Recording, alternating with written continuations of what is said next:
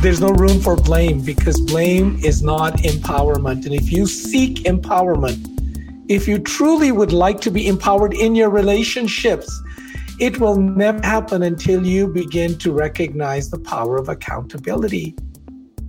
Yeah. Because it frees everyone.